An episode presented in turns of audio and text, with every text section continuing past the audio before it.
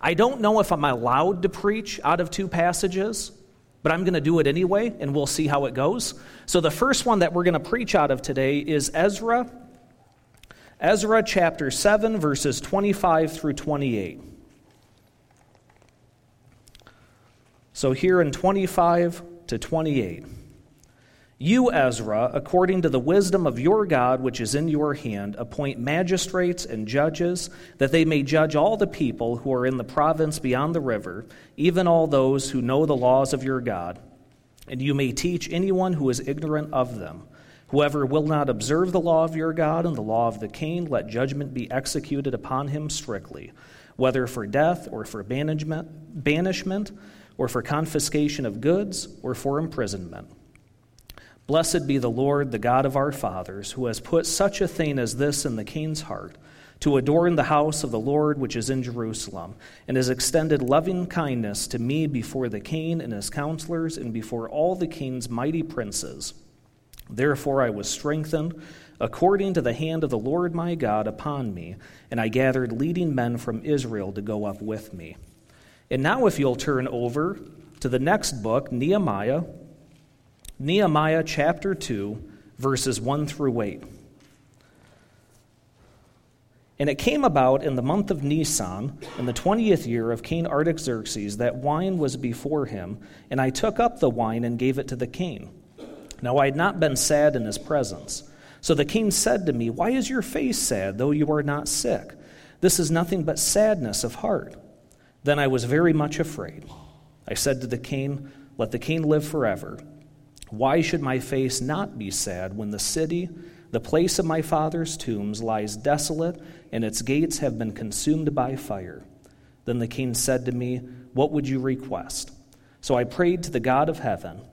I said to the king, If it pleases the king, and if your servant has found favor before you, send me to Judah, to the city of my father's tombs, that I may rebuild it. Then the king said to me, the queen sitting beside him, how long will your journey be, and when will you return? So it pleased the king to send me, and I gave him a definite time. And I said to the king, If it pleases the king, broken hand here, sorry. Let letters be given to me for the governors of the provinces beyond the river, that they may allow me to pass through it until I come to Judah, and a letter to Asaph, the keeper of the king's forest, that he may give me timber to make beams for the gates of the fortress which is in the temple, for the wall of the city, and for the house which I will go. And the king granted them to me, because the good hand of my God was upon me. So we're at a point here in, in Scripture with the book of Ezra and Nehemiah where Israel has been exiled out of their land into a foreign land. This started first with the Babylonians when they laid siege to the city of Jerusalem and destroyed the gates and the temple, and they got brought into the city of Babylon. They became exiles, they became slaves to another country. And then as time went on there, pretty soon the Persians came in and they uh, laid siege to Babylon.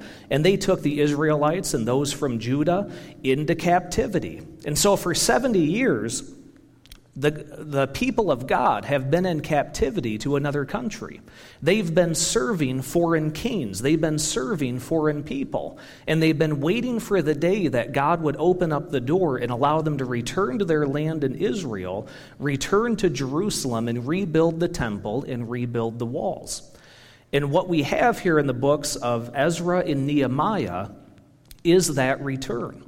We have the beginning of the book of Ezra, chapter 1, where God lays it in King Cyrus's heart that he would issue a proclamation that any man that wants to return with his friends and family to the, the region of Judah or the place of Jerusalem, that they're allowed to do so. And so they return. And they begin to build the wall, and of course, there's opposition in that region. But they finally they're able to rebuild the temple. And when they rebuild the temple, they're waiting for that temple to be filled. And so we have here Ezra who's being commissioned by the king. And, and what's really interesting about this commission is, as far as I can tell, Ezra approaches the king and basically says, Hey, if you need somebody to go and restart that temple work in Jerusalem, I'm your guy. And as far as I can tell, Artaxerxes notices something in Ezra that he can trust, that he knows is not from Ezra, but it's from God. And so this, this interesting exchange happens where Artaxerxes writes a letter commissioning Ezra to return and rebuild the temple and rebuild the temple worship for the community. And it's really an outstanding letter when you read chapter 7 of Ezra because Artaxerxes is putting God at the center of it all. Now, you can read in there, there's some selfish motives that he has for sending Ezra and the Jewish people back to Jerusalem. And one of those selfish motives is that he wants to make sure that the wrath of God doesn't land on him. And so he even he basically says there in the beginning of the chapter, listen, we've got our gods in Persia, but just in case your God Yahweh exists, we would like you to go and rebuild your temple so that if he wants to come after us, we can point out, "Hey, listen, we allowed them to go back to the temple." So there's some selfish motive that Artaxerxes has. He says, "I don't want God's wrath on me or my children." But he does lay claim to God's working in Ezra's life. And so we see this uh, both with, with Artaxerxes to Ezra, and then we see it with Ezra to Artaxerxes. And so the first thing we have is what Artaxerxes sees in Ezra, and that is he sees the wisdom of God in Ezra. He says, Go with the wisdom of God that you would appoint magistrates, that you would lay down the law, that, that you would appoint judges, that you would execute those judgments over the region. Now, Ezra is a scribe and a priest. He spent his whole life studying the law and making sure that he understands the covenant. And so he spends his whole life reading the scriptures, reading every part of the law, and trying to help uh, his fellow countrymen figure out how do we obey this. And then he's also preparing to go back to Jerusalem and reinstitute temple worship. And so as he's studying the law, he's thinking ahead I want to go and I want to execute the law in the temple, in the place of my fathers. And Artaxerxes sees that in Ezra and he says, Well, that's the wisdom of God in you. So go with the wisdom of God as you go and study the law and appoint people to help you lead others in following the law of God. So King Artaxerxes notices the wisdom of God in Ezra, and then what else he notices is that Ezra believes in the law of God. So, this is the covenant. This is what God had established with his people that if they would follow his law, God would be their people. And of course, the problem that they ran into as a country is that they ended up not following the law of God. And God gave them plenty of warnings. He sent them prophets over and over. And he would say, If you don't follow my law, I'm going to send you into exile. Well, sure enough, he sends them into exile. So Ezra grows up in exile in a foreign country where he's serving other people. And so he's probably studying the law with the intent I never want this to happen to my people again. I'm going to study this law and we will obey it to the T. And Artaxerxes recognizes that in him. He sees that Ezra has studied well, and so when he goes, he's sending an expert. Not just an expert, he's sending somebody that believes in the law. It, it was interesting just the other day, I think it was yesterday, I, I was uh, watching a, a, one of those C SPAN House committee hearings where the senators and representatives are questioning witnesses and people that are going to be appointed. And one of the senators asked an interesting question. He said, Do you believe that this law, the one he was referring to, do you believe that this is a good law? And the man answering said, I will enforce the law. And he said, I didn't ask you if you would enforce the law. I asked you, do you believe it's a good law? And what the senator was getting at is if you don't think it's a good law, you're probably not going to enforce it that good. And so Ezra is not just going to enforce the law of God, he's going because he believes that the law of God is good. And he's going to share that with those that are in Jerusalem. So King Artaxerxes recognizes in Ezra something special that he wants to commission him to go and lead the way for the Jewish people to return to their homeland. Well, there's also something that Ezra notices about King Artaxerxes, and that God is with him as well. The first thing he says after he receives this letter is he says, Blessed be the God of our fathers who has put this in King Artaxerxes' heart. Now, that's an important phrase. When, when he says the God of our fathers, the reference that he's making there is that these are the people of God. And when he says, This is the God of my fathers, he's saying that this is a family affair. That, that we, Jewish people, he's saying God has always been with us from the day of Abraham, generations and generations ago, and he's never left us. And the point he's making here is that dad always takes care of us, dad is always with the family, but now I recognize that sometimes he will lead others that are outside of our family. I think back to a time when I was a kid, I was in uh, uh, Pee Wee baseball, and I remember, and I'm sure you guys have heard this, you, a lot of you have probably said it. Um, what do you say when your kid says, uh, that's not fair? Life's not fair. That's right. My dad said that all the time. It didn't matter what was going on. Life is not fair. Well, he was the coach of our baseball team, and I remember hearing him on the phone, and he was pleading with a dad to let his son play on the team. And I just, I heard him say, no, no, it's okay. We can work around. And I want him on the team. And, and he was just really trying to get the dad to let his son play on the team. And of course, here I am, my dad's son. I'm already on the team. I'm already in the household. He's taking care of me. And I remember when he hung up the phone, I said, What was that about? And he said, Well, you know, so and so isn't going to let his son play anymore, and he won't explain why. And I just wanted him to know that we want him to play on our team. And he said, and, and I, it's one of those moments you don't mean to be snarky with your parents, but you are, so it was forgiven. But, but I remember my dad saying, It's just not fair. What do you think I said back? I said, But I thought life, and, I, and I, it was a legitimate question. I thought life wasn't fair. And I remember, you know, dad just, oh. But I remember him saying, but when you can make it fair, you need to try. And so here I saw my dad, who always took care of me, now stepping outside of the family to look after somebody else and see if he can invite somebody else to some extent into what we were doing as a family. So Ezra is recognizing this is what God is doing. God is not leaving his people, but he's stepping outside of his people to do work within others that are not Jewish. I mean, you talk about King Artaxerxes, he's as far from Judaism as you could think of. He was a pagan king, he was a uh, uh, to some extent, an evil king because he was worshiping multiple gods and, and, and he was sending other religions back to build their temples because he was afraid that maybe he missed a god somewhere. And so the fact that Ezra recognizes King Artaxerxes, God is using you whether you realize it or not. It's God, the God of my fathers, that is doing this within your life. Well, second, Ezra says that also God is showing his love within Ezra's life. And he makes the point, he says, God's loving kindness is being shown to me in front of the king and all of his counselors.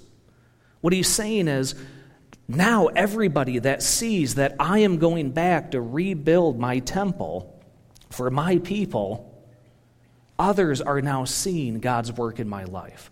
See, Ezra has seen this not just as a testimony that I'm receiving the love of God, he's actually making a testimony out of the fact that others around him are recognizing the love of God in his life. He's living as a witness so that others would know that Yahweh loves his people.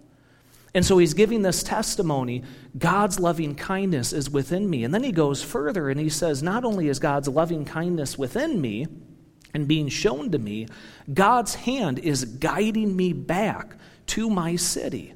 The strength of the Lord is bringing Ezra back, and he's counting this as a witness to others that if they see what he and his people are doing, they're going to begin to believe in the one true God. So, this is the work that's going on in King Artaxerxes' life and what's going on in Ezra's life. Now, if we fast forward quite a few years, we find ourselves in the book of Nehemiah. And Nehemiah is a little different. As far as we know, he was a nobody.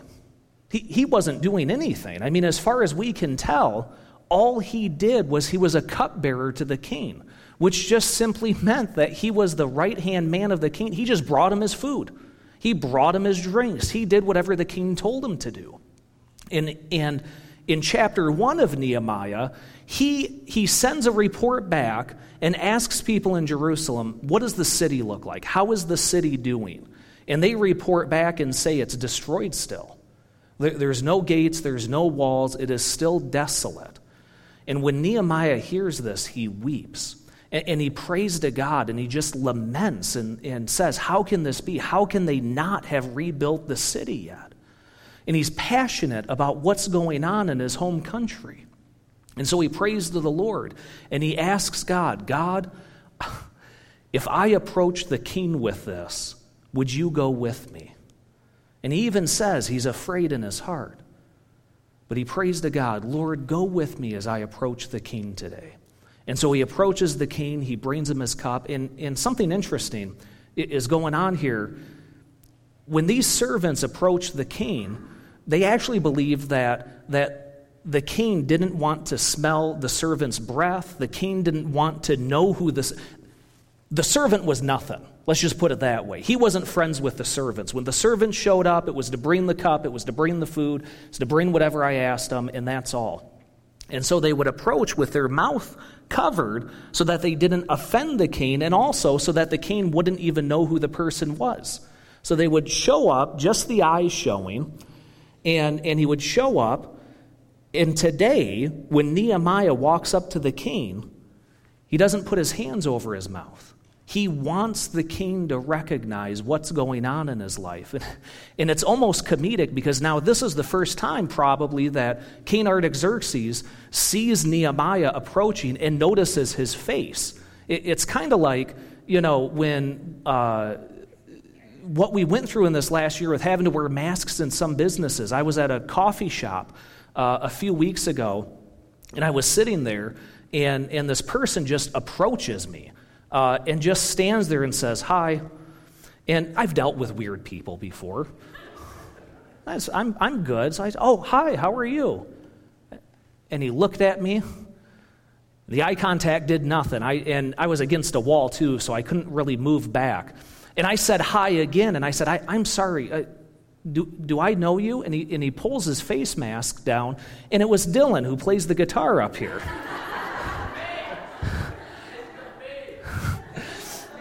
Oh, bass, excuse me. That, that's what he cares about the most, that he plays the bass, not that I didn't recognize him. So I didn't recognize him, and I see his face. What felt like for the first time was, oh, Dylan, I know who you are. Uh, so that's sort of what Artaxerxes is going through. This is the first time that he notices his servant's face. And what's the first thing that he says? Why are you sad? That question is funny to me. Why, why wouldn't he be sad? He's a slave. What, what does he have to be happy about? But the king is so wrapped up in himself that in his mind, he thinks this should be the happiest day of your life. You get to give food to the king of Persia, the largest empire in the known world. What are you upset about? And when Nehemiah answers him, he even says, There was fear in my heart. But he says, Why shouldn't I be sad? I just found out that the city of my fathers, the city that my fathers were buried in, lies desolate, and there's no one there to rebuild it. And there's so, something goes on there because King Artaxerxes says back, What would you request of me? Make an offer. What do you want me to do? And Nehemiah prays about it. And he says, Allow me to go back and rebuild the city. Allow me to go back and build up the gates and the walls and let that place be a city once again. And I love the king's answer When will you return? I'll let you go. When will you come back? And then basically says, Let me know what you need. Writes him a blank check. Just says, If that's what's on your heart, if this is why you're so sad today, what do you want? Let me fix it. And Nehemiah, he takes that blank check and he runs with it. Because then he, he just, and it's just boom, boom, boom. He says, Okay, I need a letter that way I can travel freely. I need a letter so that I don't be taxed. Also, can you spare some lumber? I need to rebuild a few things. And, all, and he just starts to lay it all out and says, This is what I need. And King Artaxerxes says, I'll let you do it. Go ahead. And so Nehemiah heads back, and we'll see later in the books of Ezra and Nehemiah in the next couple of Sundays what kind of work they do to rebuild the temple worship and to rebuild the walls of the city. But there's two points that we get from these passages here today is as the people of God are headed back to their city to continue in their covenant with God. One of the main points here is being used by God. This is really important. I, I, I really want you to walk away with this. God will use whoever He wants to accomplish His will, even if that person doesn't give recognition to God. God will use even a pagan king like Artaxerxes to save his people. We see this here in these passages because Artaxerxes, as far as we can tell, Judaism is a small pocket within the country. He doesn't have to care about any of those people. He's got other issues going on within his land, and yet God places it within his heart to care about God's people. There is no doubt that God is u- using King Artaxerxes for his will. There's also no doubt that God is using his own people for his will. And of course, we see this in Ezra and Nehemiah. We see that they are giving recognition to King Artaxerxes, but then they're also receiving some recognition. People outside of them are noticing something's going on here. There's something different about Ezra and Nehemiah. There's something different about these two that the king of Persia is willing to give them a blank check to rebuild their city and reestablish their laws. So there's a recognition that's going on in their lives, and there's a recognition that they're seeing in King Artaxerxes' lives. So now we come to our second point. So God will use anybody he wants, including us, followers of Jesus so now we move on to our second point, which is how do we get recognized? How do we live a life out in the world so that others would see, you know, something is different in this person's life? They're worshiping a God that really does show his loving kindness, and they're worshiping a God whose strength is within their life. They're worshiping a God that I kind of want to give them a blank check and run with it. In fact, they're worshiping a God I want to follow. So, how do we be recognized uh, in that capacity? Well, the first point is we can't be shy. We need to make sure that we are not shy when we're living our Christian lives among others. Uh, there's a point I heard a long time ago, and it, it was simply that uh, our relationship with God is personal, but it's never private. It's personal, it's a one on one relationship with Jesus Christ, but it's not private. We should be sharing that with everyone we know. So we cannot be shy in our faith. We, we need to be willing to give God credit out in the open. We need to be willing to give credit where credit is due, and that is to God. The second point that we have here is to study God's word and to let it shape us. So we know that Ezra, in chapter 7, verse 10, Ezra uh, says about himself that, that he grew up with a desire to study God's law. He grew up with a desire to study God's word. And of course, we see how that shapes him into the person that King Artaxerxes sends to Jerusalem. And so, likewise, we're called to do the same thing. Now, the difference is in Ezra's time, there wasn't a high literacy rate. There weren't that many uh, scrolls to go around, you could say. So there was only a select few that could really pass the test in order to go in and study the law. We've passed the test. If you can read and if you have access to the Bible, you are called to study it and you are called to let it shape you. So we're called to do this, and when we let the Word of God shape us, again, people will begin to recognize that there's something different in our lives. Uh, another story about my dad. He, he has retired from ministry now, and he's a substitute teacher in Muskegon, Michigan. And one of the things that, that he found himself doing is he was giving advice from the book of Proverbs. And, and he weighed the options, you know, okay, it, are they going to get upset because this is a public school and I'm sharing the Bible? And he thought, no, this is good advice. And so every day when the students came in, he'd write on the board uh, a verse from the book of Proverbs on how to live your life. And the teachers all loved that because the Bible is good. The Bible gives good advice. The book of Proverbs is perfect for anybody that you want to share it with. But that's an example of studying the Word, letting it shape you, and now realizing, I want to bring this into my everyday life. I want to bring this up in converse, conversations with others. Point number three we are called to serve others exactly how we would serve God. And I think of, of Nehemiah in the fact that, that he had to serve wine to the king. I mean, here he is. He's exiled to another country not only exiled to another country, but now he has to go and he has to serve the king that's holding him exile. And as far as we can tell, when he does this, he's doing it as if though he's serving the Lord. And of course, we have that command here in the New Testament. Paul writes that.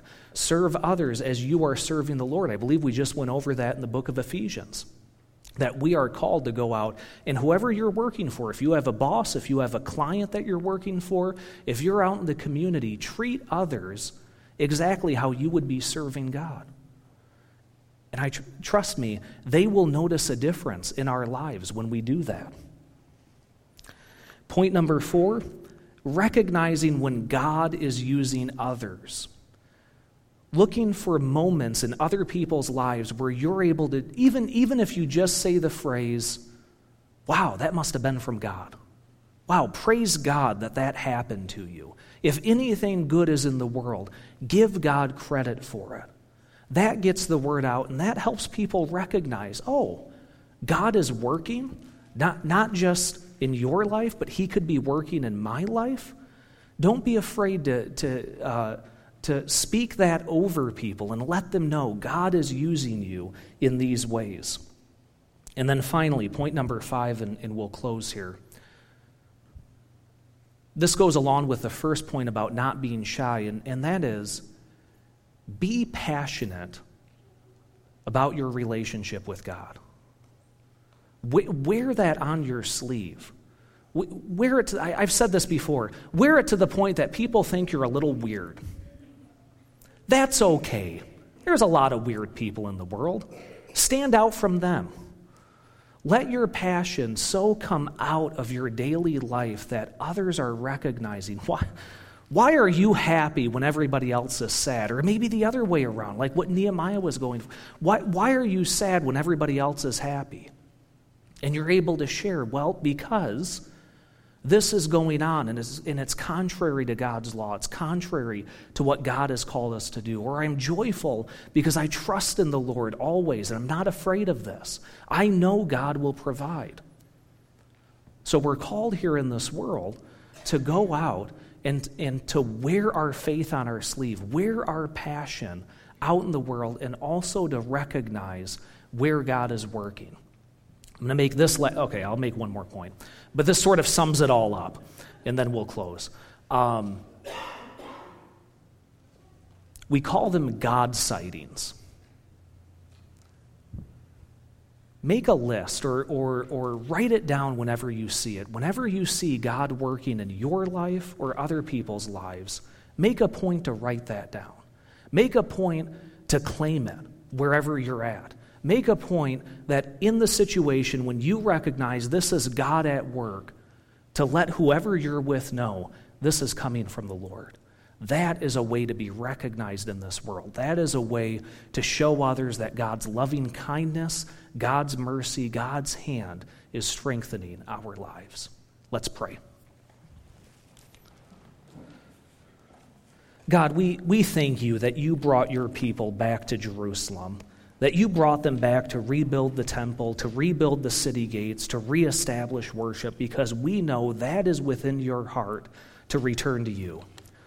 And Lord, as we leave this place, as we go out into the world, we ask, Lord, that you would uh, uh, show us where you are working.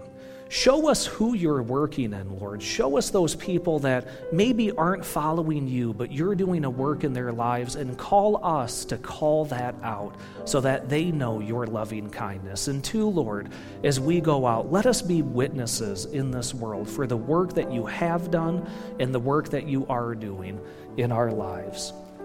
Amen.